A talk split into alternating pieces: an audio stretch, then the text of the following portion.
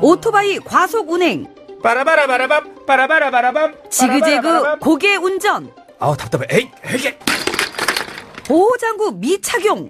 이륜차 운행자가 증가하면서 교통사고도 증가하고 있습니다. 특히 이륜차 사고는 충격을 흡수할 차체가 없고 곧바로 전복 사고로 이어져 사망률도 매우 높습니다. 규정 속도 준수, 인도 주행 금지. 그리고 이륜차 운전자의 안전띠, 보호장구도 꼭 착용하세요. 이 캠페인은 TBS와 안전보건공단, 서울지방경찰청이 함께합니다.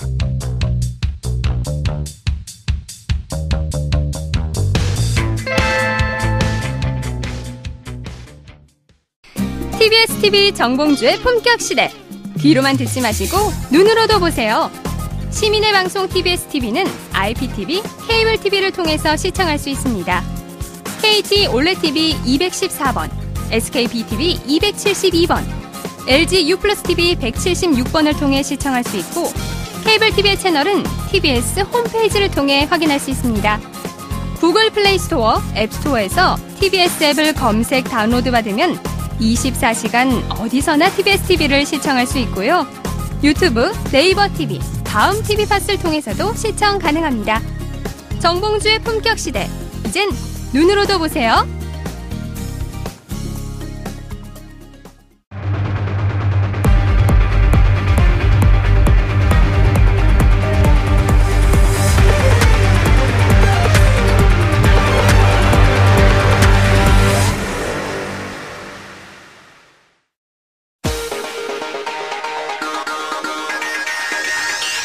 고품격 정보만을 제공하는 정직한 시사 프로그램 정봉주의 품격 시대 정봉주입니다.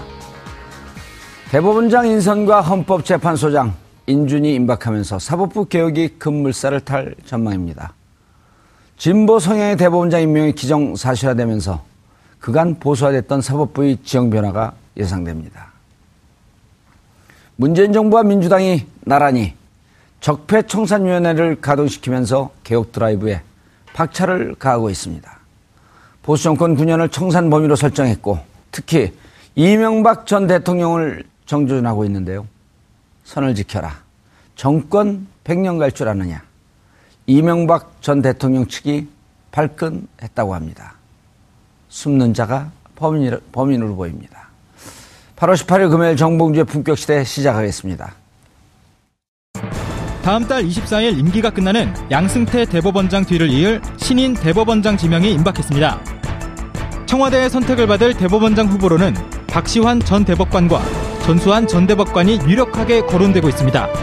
노무현 정부 때 이른바 독수리 오형제로 불린 진보 성향 대법관 5명 중 2명이기도 한 전수환, 박시환 전 대법관은 최근 법원 공무원 4,166명과 법관 92명이 참여한 법원 노조 투표에서 각각 대법원장 후보 1위와 2위에 뽑히기도 한 인물입니다.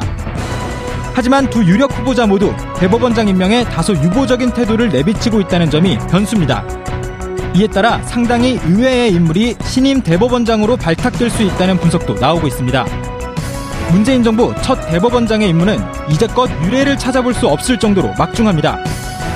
양승태 대법원장 체제에서 망가진 조직 체계와 땅에 떨어진 대법원 위상을 재건해야 함은 물론 대법원장과 법원행정처 권한 축소, 블랙리스트 재조사, 고등법원 부장판사 승진제 폐지 등 각종 사법개혁안에 대한 검토도 필요한 상황입니다.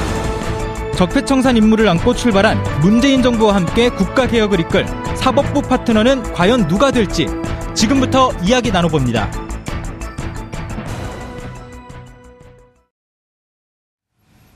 (8월 18일) 금요일 정봉주 품격시대 첫 번째 이슈 들어가겠습니다. 양승태 대법원장 임기가 다음 달이면 끝나는데요. 청와대가 양 대법원장의 후임, 후보자를 다음 주에 지명할 것으로 보입니다. 사법개혁 요구가 높아지고 있는 가운데 진보적 성향의 후보자들이 물망에 오르고 있습니다. 문재인 대통령은 국가 개혁을 이끌 사법부 파트너로서 과연 누구를 선택할까요? 세 분과 함께 말씀 나눠보도록 하겠습니다. 김대훈 주간조선 기자 자리하셨습니다. 네, 안녕하세요. 대법원장 임기는 몇 년이죠? 6년입니다. 7년인데요? 6년입니다. 아, 그래요? 네, 그렇습니다. 아, 잘하시네. 네. 이정열 전 부장판사 국민TV 이사 자리하셨습니다. 네, 안녕하십니까. 예. 대법원장 임기 몇 년이죠? 6년이라고 아까 하셨는데요. 전 7년이라 그랬는데요. 네. 6년이? 그래서 이 방송이 문제입니다. 그래요? 네, 진행자가 문제인 방송. 예. 사장, 사장을 가를까요? 왜냐하면 사, 장이 진행자를 잘못, 잘못 임명했으니까. 아, 그렇군요. 네. 사장을 갈아요? 그럴 리가 없을 것 같습니다. 정창영 사장 갈아요? 사장님께서 임명하셨을 리가 없습니다. 자르고 MBC 사장으로 보낼까요? 아, 그것도 괜찮은 방법. 예. 정창영 사장님 기대하십시오. MBC 사장. 진행자의 임기는 없습니까? 없습니다. 무제한입니다. 자, 최윤 평론가님 네, 자리하셨습니다. 예. 대법원장 누가 될까요? 아, 우선 오는 9월 24일이 양승태 대법원장의 임기 만료일입니다. 그래서 적어도 한 달 이전에는 그 후임 대법원장이 지명이 되고 그다음에 8월 28일까지. 네, 아니요. 8월 28일이 아니고 8월 이제 24일까지. 그렇죠. 8월 중으로 가능하면 인선이 돼야지만 인사청문회라든가 국회 동의안 처리 문제 이런 것들 절차가 남아 있기 때문에.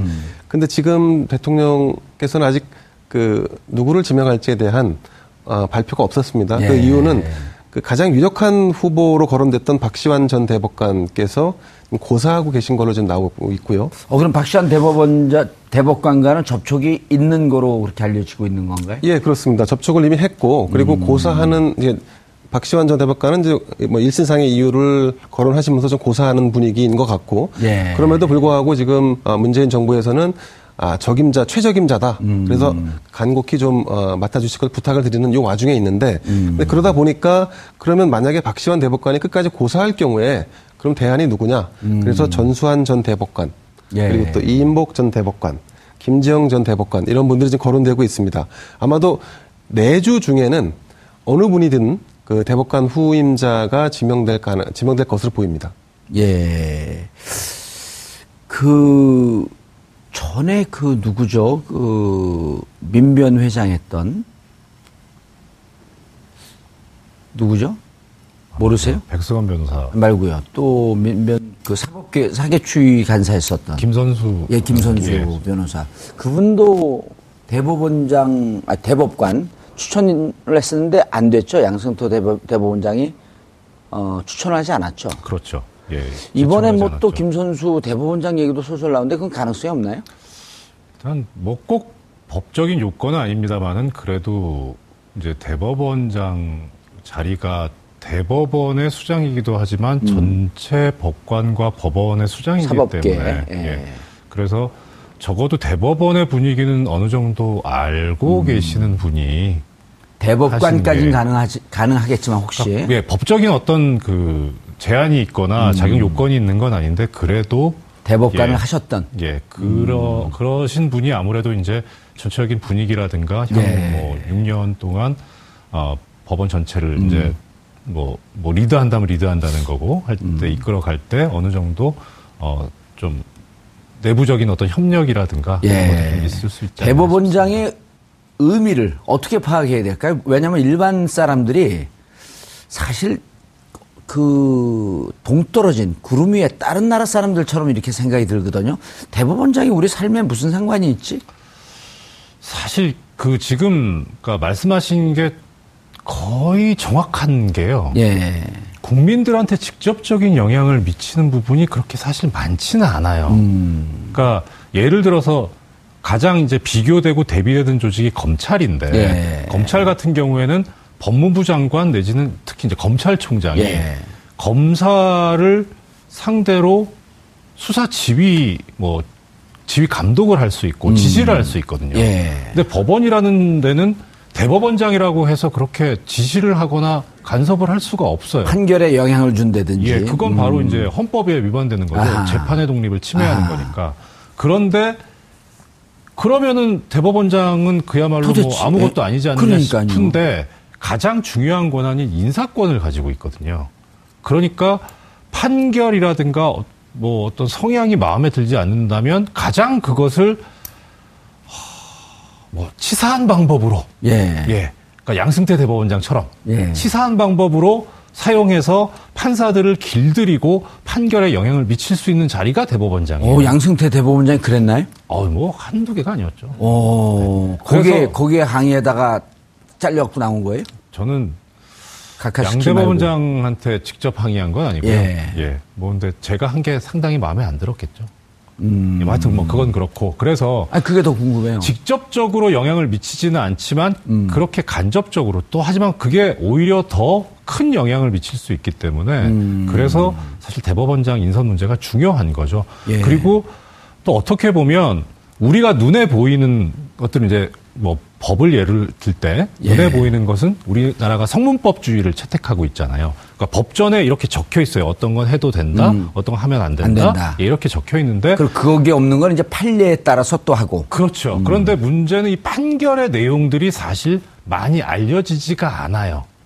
예를 들어서 지금 우리가 관심 가지고 있고 많이 보도로 접하는 거는 형사 사건들인데 실제 법원에 있는 사건들의 형사 사건의 비율은 그렇게 얼마 되지 않거든요. 어, 민사? 사건이 당연히 많죠. 음. 뭐 예를 들어서 근데 우리가 뭐 가장 비근한 예로 임대차 관계에 있어서 대법원 판례가 하나 바뀌어 버리면 바로 임대차 시장이 바뀔 수가 있고 아. 그다음에 이 생활 자체가 바뀌어 버릴 수 있습니다. 그러니까 상당히 중요한 영향을 미치는데 보도도 잘 안 되고 알려지지도 않기 때문에 그래서 방금 말씀하셨던 대로 정말 구름 위에 붕 떠 있는 우리하고 관계없는 남의 나라 남의 세상에 있는 것 같은 그런 존재가 예. 되어버린 거죠. 아, 그러니까 이해가 되는 게 예를 들어서 내가 어디 들어가고 음식점을 하면서 장사를 하는데 인테리어를 해놨어요. 근데 어느 정도 장사가 좀 되고 그러니까 계약 기간이 만료됐다고 건물주가 나가라고 한다. 그럼 난 인테리어 됐으니까 인테리어 비용을 좀 보전해줘라.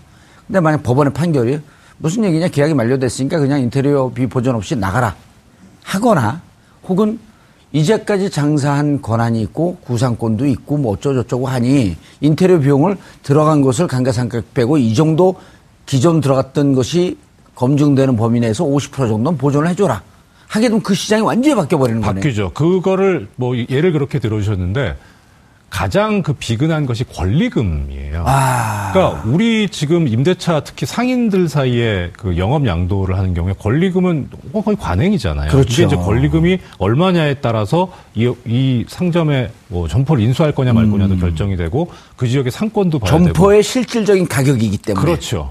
그런데 이 권리금은 어떻게, 그러니까 지금 법원의 입장은 뭐냐면 전 임차인 후 임차인 사이에 권리금이 오가는 것은 이 상권 내지는 이 뭐 점포를 넘기는 영업을 양도하는 영업 양도의 대가다 매매 대금의 일종이다라고 해석을 하거든요. 음. 그러니까 나중에 최종적으로 집주인이 상가 나가라고 주인이 하면. 나가라고 할 때 이 사람은 어 나 그럼 내 권리금 어디서 받지? 어허. 근데 상, 이, 저 상가 점포 주인은 이 권리금과 아무 관계가 없는 사람이 돼 있는 예. 거예요.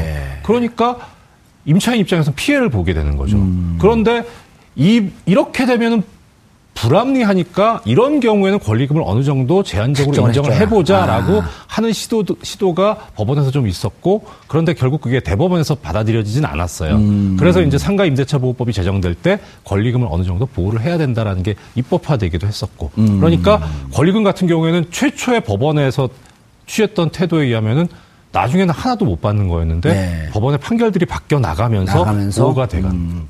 최영 평론가님, 네. 이게 대법원장 어, 누가 되느냐? 네. 어찌 보면 아주 심플한 이슈거든요. 그런데 이 음. 심플한 이슈를 생활의 이슈로 이렇게 끌어내는 프로그램이 그렇게 흔치 않거든요. 흔치 않습니다. 이름이 뭐죠? 우리 프로그램 이름이? 예, 정봉주의 품격 시대. 감사합니다. 네. 그 정말 이 굉장히 예. 많은 아, 뉴스가 우리가 지금 패널 그 자기 검열에 들어가서 네. 이 패널을 계속 쓸까 말까 아, 갑질 중입니다. 아니 저는 전혀 신경 안 쓰고 있는데요. 예. 항상 제일 좋은 프로그램으로 예, 알겠습니다. 네. 저한테 무슨 양승태 대법원장 이런 식으로 예, 했어요. 신호를 보낼 게 없을까요? 저한테? 아, 아까 김대원. 보내 그, 그 기자가 뭘 보내던데. 네, 저는 이 저 TBS 밖에 따로 있어요. 아 그래요? 방송 끝나고 따로 오고 가는. 오고 가는. 네. 그런데 이제 정말 의미가 있는 것은 예. 어, 뭐 종합편성 채널이나 음. 오늘 제가 뭐 지상파나 여러 방송 출연하고 왔는데 다 달걀 관심이잖아요. 예. 지금 대법원장 문제는 다루지도 않아요 뉴스로. 음, 그런데 아, 근데 이게 우리 생활을 정말 바꾸는 거예요. 아, 저는 이게 아주 중요하다고 생각하는 게 이미 작고했는데 이 엘빈 토플러라는 미래학자가 있어요. 예. 이분이 부의 미래라는 책에 보면 세상의 변화가 점점 빨라지잖아요. 음. 변화의 속도가 빠른데 이 고속도로에 가장 앞에 가는 게 기업이다. 음, 기업 다음으로 누가 달리냐면 가족이 달린다고 해요. 가족.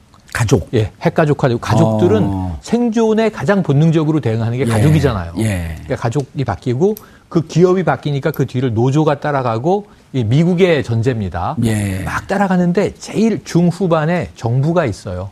정치인이 제일 늦게 따라간다 하는 얘기도 있죠. 네, 정부 뒤에 의회가 있어요. 음. 근데 제일 꼴찌가 누구냐 하면 법이에요. 법 체계. 오호. 한 사회의 법 체계가 가장 변화에 대응이 늦는데 일견 일리가 있습니다. 법이 휘릭휘릭 바뀌면은 굉장히 맞습니다. 혼란스럽잖아요. 예. 법이 보수적일 수밖에 없는 건 이해가 되나 음. 웬만큼 따라가 줘야 되는데 많이 뒤처지면 사회 변화를 끌어당기는 반작용으로 이제 존재하기 때문에 부작용을 일으키는 거죠. 예. 세상을 못 바꾸게 하는 거죠. 저는 지난 정권 때 머리에 박혀 있는 게 박근혜 전 대통령이 음. 법치주의, 법과 원칙 이야기를 굉장히 많이 했거든요. 2차 세계대전 때 히틀러도 그 얘기를 많이 했습니다. 그랬는데 가장 위법한 대통령이 되지 않았습니까? 네. 결과적으로는. 그런데 그 전임 대통령의 재판이 지금 벌어지고 있잖아요.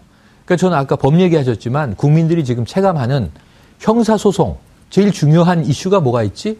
그럼 국정농단이에요, 지금. 음. 줄줄이. 그 민사소송, 제일 이 세간에 관심이 있는 민사소송은 뭘까요? 이혼소송이에요. 음. 이부진 이무죄 어떻게 될까? 아. 혹은 최태원 회장 이혼 가능한가? 어. 유책주의와 파탄주의 사이에서 혹시 이혼 시켜 주나? 이런 거거든요.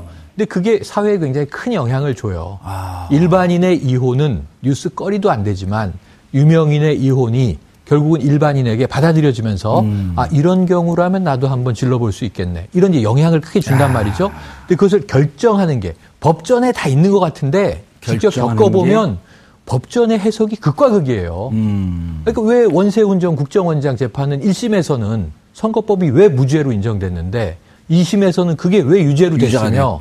대법원에서는 그걸 왜 파기환송했는지 음. 지금 보니까 증거가 우르륵 쏟아져 나오잖아요. 예. 그러니까 이런 것에 있어서 왜 재판부는 저런 판결했을지를 국민들이 의아해하는 경우들이 왕왕 있다는 점에서 사법 개혁은 아주 중요한 거고 음. 그 생활 수장. 밀착형이다 이렇게 음. 봅니다.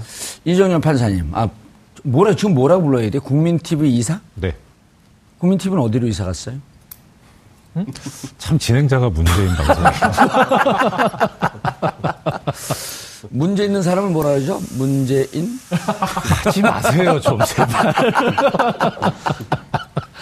아니, 그런데 문제는 지금 이제 국민들이 이상해, 이상하게 생각해요. 왜 사법부의 수장을 진보 진영이냐 보수 진영이냐 이걸 갖고 정치권에서 왜 이렇게 목숨 걸고 여야가 다툼을 벌이고 있지? 이게 그렇게 중요한 문제인가요? 이게 저는 저도 좀 예. 그러니까 잘 이해가 안 가는 부분인데 음. 뭐 제가 세상을 잘 모르고 예.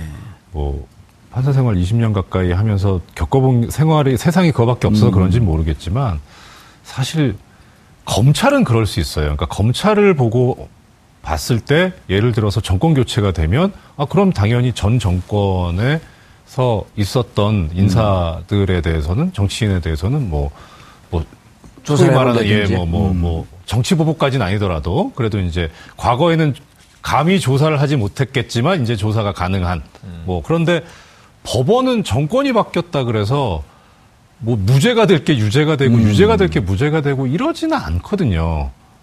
원세훈은 좀 바뀔 것 같은데. 그거는 정권이 바뀌어서가 아니라 음. 그때 1심 판결이 워낙 이상했어요. 아, 1심 판결. 예, 워낙 이상했기 때문에 오죽하면은 법원 내부에서 그게 지로기마의 판결이라고 내부 아. 게시판에 글을 썼겠습니까? 예. 뭐 하여튼 그건 그거 그렇고요.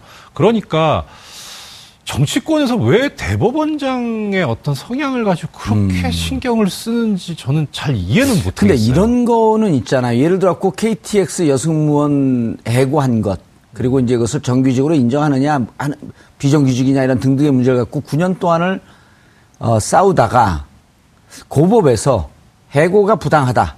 정규직으로 인정해야 된다라고 하는 판결이 났는데 대법에서 뒤집힌단 말이에요. 이런 것이 정치적 성향에 따라서 뒤집힌 거 아니냐. 그러니까 그 KTX 여승무원들이 무수 9년 동안을 쌓아온 그 눈물의 세월이 한순간에 날아가 버렸단 말이에요. 쌍용차 같은 경우도 마찬가지고. 이런 것 때문에 보수적 성향, 진보적 성향, 이런 거가 자꾸만 논란이 되는 거 아닌가요? 그러니까 그것은 결국은 대법원 재판부를 구성하는 대법관들 전체의 문제인 거고 전원합의체 음. 판결이라면 아니면 그 그러니까 뭐 이해의 편의를 돕기 위해서 전원합의체라는 건 지금 대법원 그 구성하고 있는 대법관들이 13명에서 14명 정도거든요. 예, 14명이죠. 예, 그러면은 그 사람들 전부가 재판에 참여하는 게 전원 합의체 예. 판결인데 이게 사실은 원칙적인 모습이지만 이렇게 하면은 대법원의 사건이 워낙 많은데 음. 이렇게 해서는 이제 처리가 안 되니까 세명 내지 네명의 대법관으로 1, 2, 3, 4 예, 부. 예. 부를 구성해서 그 부에 있는 대법관들이 의견이 일치되면 그냥 판결서 예, 나가는 예, 그런 형태를 취하고 있거든요. 음. 예. 그러니까 조금 전에 말씀하신 KTX 해고 승무원 같은 예. 경우에 그 경우에 이 지금 최소한 3명 내지 4명 내지는 13명 내지 14명의 의견이 맞거나 어느 정도 균형이 나와서 되는 거지 대법원장 한 사람 가지고 이게 좌지우지 되는 문제는 아니거든요. 예. 그러니까 크게 봐서 예를 들어서 지금 대법원의 구성 자체가 전체적으로 보수적이다, 진보적이다, 중도적이다 이렇게 표현할 수는 있어요. 그러니까 앞으로 향후 이제 대법원 예. 구성이 바뀌어 대법원, 나가겠지만 대법관이 이제 계속 교체되니까. 예, 그렇죠. 그런데 예컨대 양승태 대법원장 시절에는 13대 0이었어요. 다 보수적이었어요. 아, 다 중도라고 보수, 볼 만한 예, 사람도 다 없었어요. 보수적 인사들이었다. 예, 그나마 이제 좀 중도적이라고 볼 수 있었던 분이 지금 아까 최초에 말씀하셨던 최근에 뭐 어, 대법관 아, 대법원장 후보로 물망에 오르신다는 이인복 전 대법관 음. 정도. 그 외에는 정말 아뭐 속으로 이런 사람도 대법관 하는구나 그런 일선 판사들은 어. 그랬었거든요. 하여튼 뭐 그거 그러니까 너무 보수 일색이어도 안 되지만 너무 진보 일색이어도 안 되고 음. 그렇죠. 적어도 적- 어느 정도 예.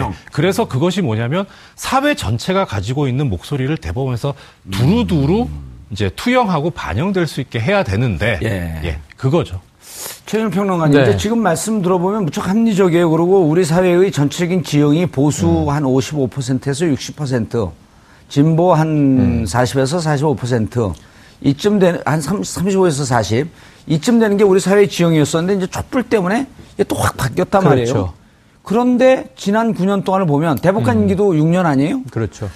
그런 사회적 의도를 완전히 무시하고 그냥 네. 보수 일색을 깔았단 말이에요. 그러니까 이거는 사법부를 권력의 신여쯤으로. 생각하는. 맞습니다. 그래서 저는 원론적인 말씀을 드리면 아주 이상한 게 자, 우리가 어릴 때부터 대한민국은 민주주의 제도를 가지고 있는데 예. 삼권 분립이에요. 예. 근데 그중에 행정부와 입법부는 국민들이 직접 선거로 뽑아요. 음. 이 민의를 대변할 의원이라든가 혹은 대통령을 직선으로 뽑습니다. 그런데 사법부는 그 삼축에서 동등한 축으로 존재하는데 예. 이론적으로는 사실은 다 임명하잖아요. 전 이번에도 이 국회에서 정치권에서 시끌시끌한 게 좀 이해가 안 되는 게 예. 자, 이 사법부는 정치로부터 중립적이어야 하는데 이런 진보적인 인사를 임명하면 되겠느냐. 지금 이제 야당이 반대하는 겁니다. 그렇죠. 아, 국민들이 뽑으라고 해야죠. 사법부도 냉정하게 보면 음. 입법, 사법, 행정이 각각 독립적인 권력을 대변하는 축이면 그럼 왜 입법부는 국민 선거를 받고 행정부는 국민 선거를 받는데 사법부는 임명을 합니까? 임명을 하다 보면 그럼 전 진, 진보 정권이 들었으면 진보 성향의 사법부가 구성되는 게 당연한 거고 예. 일반적인 흐름이고 음. 또 보수 권력이 집권했을 때는 보수 성향으로 될 거 아니에요. 그 따라가는 거잖아요. 초록이 예. 동색이라고 이렇게 만들어져 있는 구조 내에서 서로 싸워요. 음. 정치적이어서는 안 된다. 그런데 지금 문제는 다 우리가 알지만 야권, 여권이 추천을 하고 임명을 하지 않습니까? 비율을 맞추기 위한 노력을 항상 하지 않습니까? 그래 놓고는 정치로부터 자유로워야 한다고 얘기를 하면 음. 어떤 국민이 거기에 동의하겠냐는 거죠. 알겠습니다. 김 기자님. 네. 이제 사법부가 기본적이고 이제 원칙적인 관점으로 좀 그 살펴봤는데 지금 문제가 되고 있는 게 양승태 대법원장이 어 현재 한 3천 명 정도의 판사들로부터 상당히 좀 불신을 받고 있단 말이에요. 그리고 전국 판사회의도 개최가 됐고 다음 달 11일 그러니까 양승태 대법원장이 퇴임하기 전에 또 전국 판사회의가 열린다 그러고 사법 개혁이 화두로 떠오르고 있다는데 주로 무슨 문제가 지금 그 대두가 지적이 되고 있는 거죠? 그러니까 가장 큰 문제는 대법원장이 가지고 있는 이른바 사법 행정권의 남용 여부의 문제인 것 같습니다. 양승태 대법원장 시절에 좀 심했나요? 아, 제가 사법부에 재직하지 않았기 때문에 예. 정확히 속내는 모르겠습니다만은 기자는 취재를 하는 거죠. 예, 그래서 취재를 한 바를 말씀드리면 예. 그 양승태 대법원장은 평생 법관제라고 하는 그 일- 이를테면 인- 인사 시스템이죠. 음. 이걸 도입했는데 이제 이걸 도입하게 되면 그 여기서 우열을 가려서 예. 어느 분을 고법 부장판사에 앉히고 어느 분을 뭐 어, 서울에 서울에서 일을 하게 하고 지방에서 판사. 하게 예. 하고 근데 이렇게 나눠지는데 근데 이렇게 나눌 때 그러면 대법원장은 무슨 기준으로 이 인사를 펼 것이냐 이 인사는 공정해야 하는데 공정하는 공정하다고 하는 것은 판결의 역량 문제 뭐 자질 문제 뭐 다 있을 수 있는데 여기에 이제 문제를 제기하는 측의 주장은 여기에 양승태 대법원장의 사심이랄까 혹은 음. 이념적인 어떤 그 잣대가 들어가면서 음. 이것이 아, 법원 인사를 굉장히 어, 난해하게 만들었다. 음, 예. 인사권을 갖고 사실 판사들을 조율했다라고 하는 얘기까지 나오는 거 아니에요? 그렇습니다. 그렇- 음. 그래서 이제 그 잣대로 활용했던 것이 이념 성향의 어떤 기준이 아니었냐. 예. 그래서 지난번에 아, 블랙리스트 문제가 불거졌던 것도 국제인권법 학회인가요? 또그 학회 이름이 뭐였었죠? 문제가 됐던? 뭐였었죠? 국- 국제인권법 네. 연구회. 국제인권법 연구회. 네. 예. 그래서 아, 블랙리스트라고 하는 거를 만들어 놓고 그 성향에 따라서 분리 분리한 뒤에 대법원장 입맛에 입맛에 맞게끔 음. 인사 전행을 한 게 아니냐. 그래서 그걸 사법 행정권을 남용한 것이라고 하는 대표적인 케이스로 지금 부각되고 있는 상황입니다. 음. 보수진보의 문제가 아니었네요, 그러면은. 아, 이제 이분 자체의 성향은 또 보수적이고, 보수적인 거죠. 예. 그러니까 지난 두 차례의 보수 정권과 양승태 대법원장은 어느 정도 코드가 좀 맞지 않았나 음. 하는 전제 하에 이 사안을 바라보는 거겠죠. 알겠습니다. 그, 이정렬 전 판사님. 네. 이게 보수 양승태 대법원장을 보면 보수 진보의 문제가 아니잖아요? 그렇죠.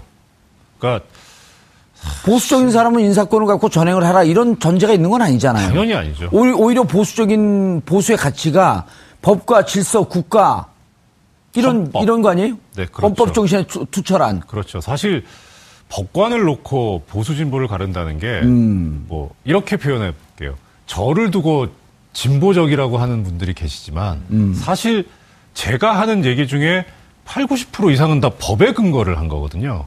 그러니까 어떻게 보면 보수는 현행 헌법이라든가 법률을 좀 가치를 지키고 나가자는 쪽이고 음. 그렇죠. 진보 쪽은 이 부분에서 잘못된 부분을 바꾸고 개혁하자는 쪽이잖아요. 둘 네. 다 개혁을 얘기하는데 진보가 조금 빠르고 빨리 가고 그렇죠. 보수가 조금 천천히 가는 이 정도죠. 속도로 그렇죠. 따지면. 그러니까 아까 그 최윤 선생님께서 말씀하셨지만 네. 가장 늦게 가는 데가 법이다. 맞습니다. 그러니까 그거를 사람으로 치환시키면 가장 늦게 변하는 데가 법률가거든요. 뭐 하여튼 그러니까 그래서 이거는 지금 보수 진보의 문제가 아니라 결국은 양승태 대법관이 예. 대법원장이 했- 취했던 네, 그렇죠. 그래서 사실 판사회가 이제 세 번째 다음 달에 열리게 되는데 뭐 여러 경로로 저도 이제 뭐 조언을 하고 하고 있지만 지금 문제는 판사회의에서 논의를 해서 결정해야 될 거는 시스템과 제도의 문제이긴 합니다. 근데 지금 시스템과 제도의 문제를 접근하 는 데 있어서 현에 현재 불거진 문제들은 시스템과 제도의 문제가 없다고는 말 못하겠으나 가장 직접적이고 핵심적인 원인은 양승태 대법원장이었거든요. 그렇죠. 그 부분에 대해서 사실 판사들이 얘기하기를 꺼려합니다. 음. 뭐 아, 그, 그런 정도로 판사들이 이렇게 좀 강하진 않아요. 그리고 게다가 이제 임기도 얼마 안 남았고, 뭐 예. 이제 떠날 사람 뭐 굳이 뭐 그럴, 그럴 필요 있겠냐, 뭐 이런 생각들도 가지고 있고요. 그러니까, 뭐 하여튼, 그래서 방금 전에 말씀하신 대로 이런 블랙리스트 이런 거는 법에 그렇게 하면 안 되게 돼 있어요. 직권 남용죄 아닙니까? 그렇게 하는 게. 그럼에도 불구하고 그렇게 한 것은 보수 진보의 문제가 아니라 합법이냐, 적법이냐, 위법이냐의 문제인 거죠. 예. 최영일 평론가님, 블랙리스트 얘기가 자꾸 나왔는데 국제인권법 연구회 이분들이 무슨 진보적인 성향이 좀 많긴 하지만 네네. 진보 보수가 다 섞여 있고 그렇죠. 우리 인권의 수준이 어느 정도인지 인권이 잘 발달된 나라의 법률과 사- 케이스를 연구하면서 네. 우리 인권을 좀 업그레이드 시키자 이런 그렇죠. 취지로 시작된 데 아니에요? 취지는 아주 좋은 거죠. 그리고 그 안에 예. 몸 담고 있는 인물들의 주장이 사실 한 공동체의 주장은 음. 극단적인 좀 빨리 가자. 아까 말씀하신 속도의 문제로 혹은 우리나라의 지금 상황을 보아서 천천히 가자. 이 정도의 차이의 스펙트럼이 있는 거거든요. 예. 그런데 제가 이게 체감되기 시작한 게 방송을 몇 년 하다 보니까 음. 법조인을 많이 뵙잖아요. 예. 그럼 똑같은 법조인인데도 국정농단 사건에 대해서 극과 극의 해석을 어허. 해요. 그래서 아 대한민국 헌법을 다 공부하신 분이고 어. 사법고시 똑같이 패스하신 분이고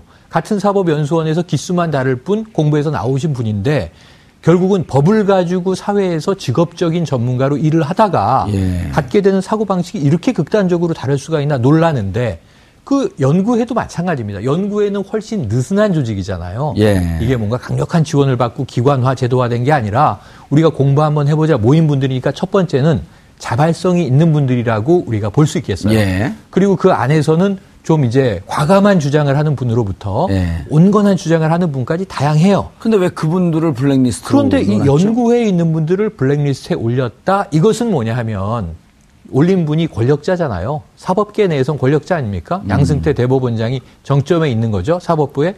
그럼 이 분은 나는 이들이 주장하는 것보다 더 밖에 있다. 더, 음. 더 느리게 가고 있는데 저들이 주장하는 것들, 주장도 아니죠. 공부하는 것들을 용인할 수 없다. 음. 아, 이건 제가 보기에는 조선시대의 이 사고방식이에요. 공부하는 것도 알겠습니다. 고깝다. 이렇게 보는 예. 것 자체는. 그런데 예. 문제는 이 양승태 대법원장이 그것을 고가울 수는 있으나 고가울 수 있잖아요 마음속으로 음. 이 감치된 어떤 분이 무슨 얘기를 했냐면요 이 특검에게 그런 얘기를 하더군요 이 박 전 대통령 재판에서 사람이 그 이상화 저 이 전 하나은행 예. 프랑크푸르트 본부장에 대해서 한 말입니다 욕망이나 악심을 마음속에 품었다고 단죄할 수는 없는 거 아니냐 그 말은 맞는 거예요 근데 이게 튀어나온 정황이 입증되면 이건 범죄가 돼버리는 거잖아요 범죄를 상상하는 건 죄가 아닌데 탁현민 행정관 범죄를 실행하면 죄가 되는 거잖아요. 예를 들면 좌우를 막 넘나드네요. 넘나들죠. 그, 그래서 보면은 제가 보기엔 이 경우 양승태 대법원장은 블랙리스트를 만들었다? 범죄가 된 거잖아요. 저는 그냥 음. 일반인이니까 막 얘기하겠습니다. 대법원장이 범죄를 저지르면 안 되는 거잖아요. 국정농단이 아니라 사법농단이죠. 그럼요. 그럼 이게 임기가 얼마 안 남았다고, 아이, 그래, 눈 감고 모르쇠 하자. 아하. 흘러가리라. 새로운 물이 오겠지. 이건 좀 법관들이 안 되는 거 아닙니까? 알겠습니다. 이 대법원장이 신임 대법원장이 오면 사법부 개혁 TF가 혹시 만들어진다고 한다면 양승태 대법원장의 사법농단 이거 조사해야 될까요? 이게 사법 개혁의 한 축이라고 보세요?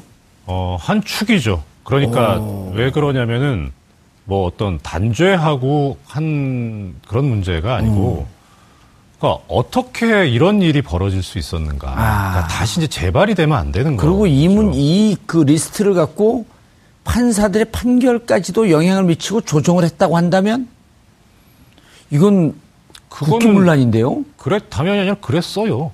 어 그랬어요? 예, 그건 그러니까 그럼 국기문란이잖아요. 직접적, 직접적 으로 하지는 않죠. 그러니까 딱 보면 알거든요. 아 이런 판결을 하니까 어떻게 되더라. 어. 뭐, 어, 뭐 발령 날 때 어디로 가더라. 사무분담 어- 뭐 맞게 되더라.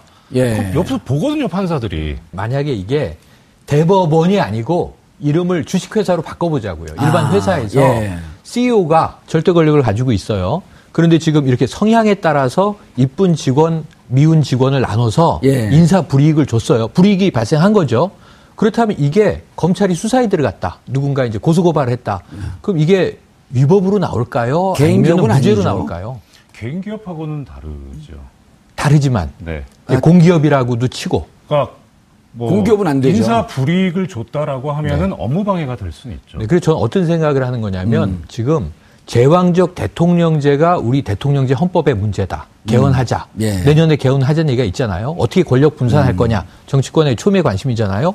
제왕적 대통령제를 남용한 전직 대통령이 파면당하는 일을 겪었잖아요. 그럼 이 대법원 안에서 제왕적 대법원장이 예. 말씀하신 위법적인 권력 전횡을 휘둘렀다면 이건 좀 처벌해야 되는 게 미래를 위해서 당연하죠. 일벌백계 효과가 있는 거 아닙니까? 당연하죠. 예. 예, 그건 이제 법원 내부에서 해야 될 문제는 아니지 않은가. 아까 질문이 음. 알겠습니다. 예, 그거셔서 그래서 알겠습니다. 예. 그, 예, 말씀하시죠. 사법부 블랙리스트라고 하는 것이 있다라고 예. 하는 게 알려져 있는 거잖아요. 예. 어떤 그 인사의 있는 증- 것으로 추정되는 거죠, 지금. 어떤 인사의 증언이 있었던 음. 거고 명확히 블랙리스트의 존재가 드러난 바는 아직 없는 걸로 그렇죠. 알고 있기 때문에 예. 그러니까 이것을 마치 사법농단으로 우리가 그 기정사실화하는 거는 조금 좀 아, 문제가 있지 않을까 하는 제 생각이 듭니다. 그리고 예. 또한 가지 지금 전체적으로 아, 법원의 어떤 변화가 요구되는 시기가 아닌가 하는 전 생각을 해봤습니다. 왜냐하면 70년대 그리고 88년, 90, 어, 2003년 이렇게 쭉 있어왔던 그 이른바 사법 파동의 시점이 대체로 시대의 변화가 크게 일어났던 요동쳤던 시기와 부합합니다. 그 얘기는 지금 현재 대법원이 가장 늦게 변한다는 말씀을 아까 이정렬 판사께서 하셨는데 그것처럼 어쨌든 시대가 흐름이 바뀌고 있고 이 시대 흐름에 부합한 최종 보루였던 법원도 시대 흐름에 맞게끔 변화해야 되는 요구를 받고 있는 것이 아닌가. 그래서 그 요구 내용들이 이제 사실 어떤 팩트로 등장할 때는 대법원장의 어떤 문제로 등, 등장하고 있는 것이 아닌가 하는 생각이 좀 듭니다. 알겠습니다. 자, 이 대법원장 문제뿐만 아니라 지금 한 두 달 동안 지금 끌어왔던 어, 헌재 소장, 헌법재판 소장 김이수 어, 대행이죠. 지금 소장 현재는 대행. 후보자죠. 대행을 하고 계시고 대행, 대행을 하고 계신데 여야가 표결하기로 합의했다면서요? 네, 그렇습니다. 예, 합의를 조건부 합의요? 조건 뭐죠? 그게 이제 감론을박이 있습니다. 예. 여당에서는 그런 그 이유정 헌법재판관이 사퇴하는 거를 전제로 해서 김희수 헌재 소장 그 동의안을 표결하겠다 이렇게 했었는데 야당 그 이제 이게 이제 말이 좀 약간 오해가 생- 오해가 생긴 건지 아니면 어느 한쪽이 일방적으로 계약을 파기한 건지 모르겠어요. 합의를 파기한 건지 모르겠으나 예. 야당은 그 이유정 후보자가 자진 사퇴하는 거를 전제로 해서 헌법재판관으로 추- 그 추천이 된 분인가요? 재판관 추천이 되신 후보자. 분입니다. 네, 재판관 후보 재판관 후보자죠. 재판관 후보자. 아, 두 개가 이렇게 묶여 있네요. 맞아요. 지금. 그렇습니다. 김희수, 이유정. 이게 지금 똑같은 게요. 이낙연. 총리 후보, 강경화 외교부 장관 후보가 물려 있는 거랑 똑같아요. 맞습니다. 예, 말씀 네. 계속하시죠. 그런데 이제 문제는 헌법재판소장을 임명하는 데 있어서 원칙적으로 본다면 아. 어떤 조건을 내건다는 건 있을 수가 없습니다. 예. 컨대 자질이 부족, 어, 안 된다. 안 되는 아, 거예요. 마- 만약에 이런다고 한다면 그러면 당연히 그 표결을 해서 부결시키는 게 맞겠죠. 근데 예. 지금은 자질 논란의 문제가 아니라 아, 이분, 인- 이분 인성 우리가 오케이 할 테니까 이유정 헌법재판관 후보자는 안 돼. 그거를 너희들이 받아들이면 우리가 해줄게. 이런 거래는 사실 정치적으로 아주 비도덕적인 정치 행위라고 보이시죠. 근데 이제 이유정 후보자 후보자에 대한 지금 인사청문 계획안조차도 통과가 안 되고 있기 때문에 그 요 부분 아마 다음 주 초에 아마 결정이 나지 않을까 싶은데 예. 김희수 헌재 소장의 표결은? 표결안은 처리가 불가피해 보입니다. 알겠습니다. 어제 문재인 대통령 어, 취임 100일이 됐죠. 그렇습니다. 예, 그리고 어, 기자회견을 했고 그렇습니다. 격이 없는 기자회견에 많은 언론이 찬성을 하는데 박수를 보내고 있는데 오늘 조선일보 사설은 내용은 하나도 없고 가요만 남아있더라. 는 사설이 나왔더라고요. 직접 쓰진 않으셨죠. 알겠습니다. 정봉주의 품격 시대에서는 여러분의 소중한 의견을 받습니다. 샵 5400으로 주제받는 다양한 의견 문자로 보내주시기 바라겠습니다. 100원의 정보 이용료가 부과됩니다. 한 발 더 깊이 들어가는 시사 분석 여러분은 지금 생방송으로 진행하는 정봉주의 품격 시대와 함께하고 계십니다. 오늘 방송 좋았나요? 방송에 대한 응원 이렇게 표현해주세요. 다운로드하기, 댓글 달기, 구독하기, 하트 주기. 더 좋은 방송을 위해 응원해주세요. 그리고 2부도 함께 해주세요.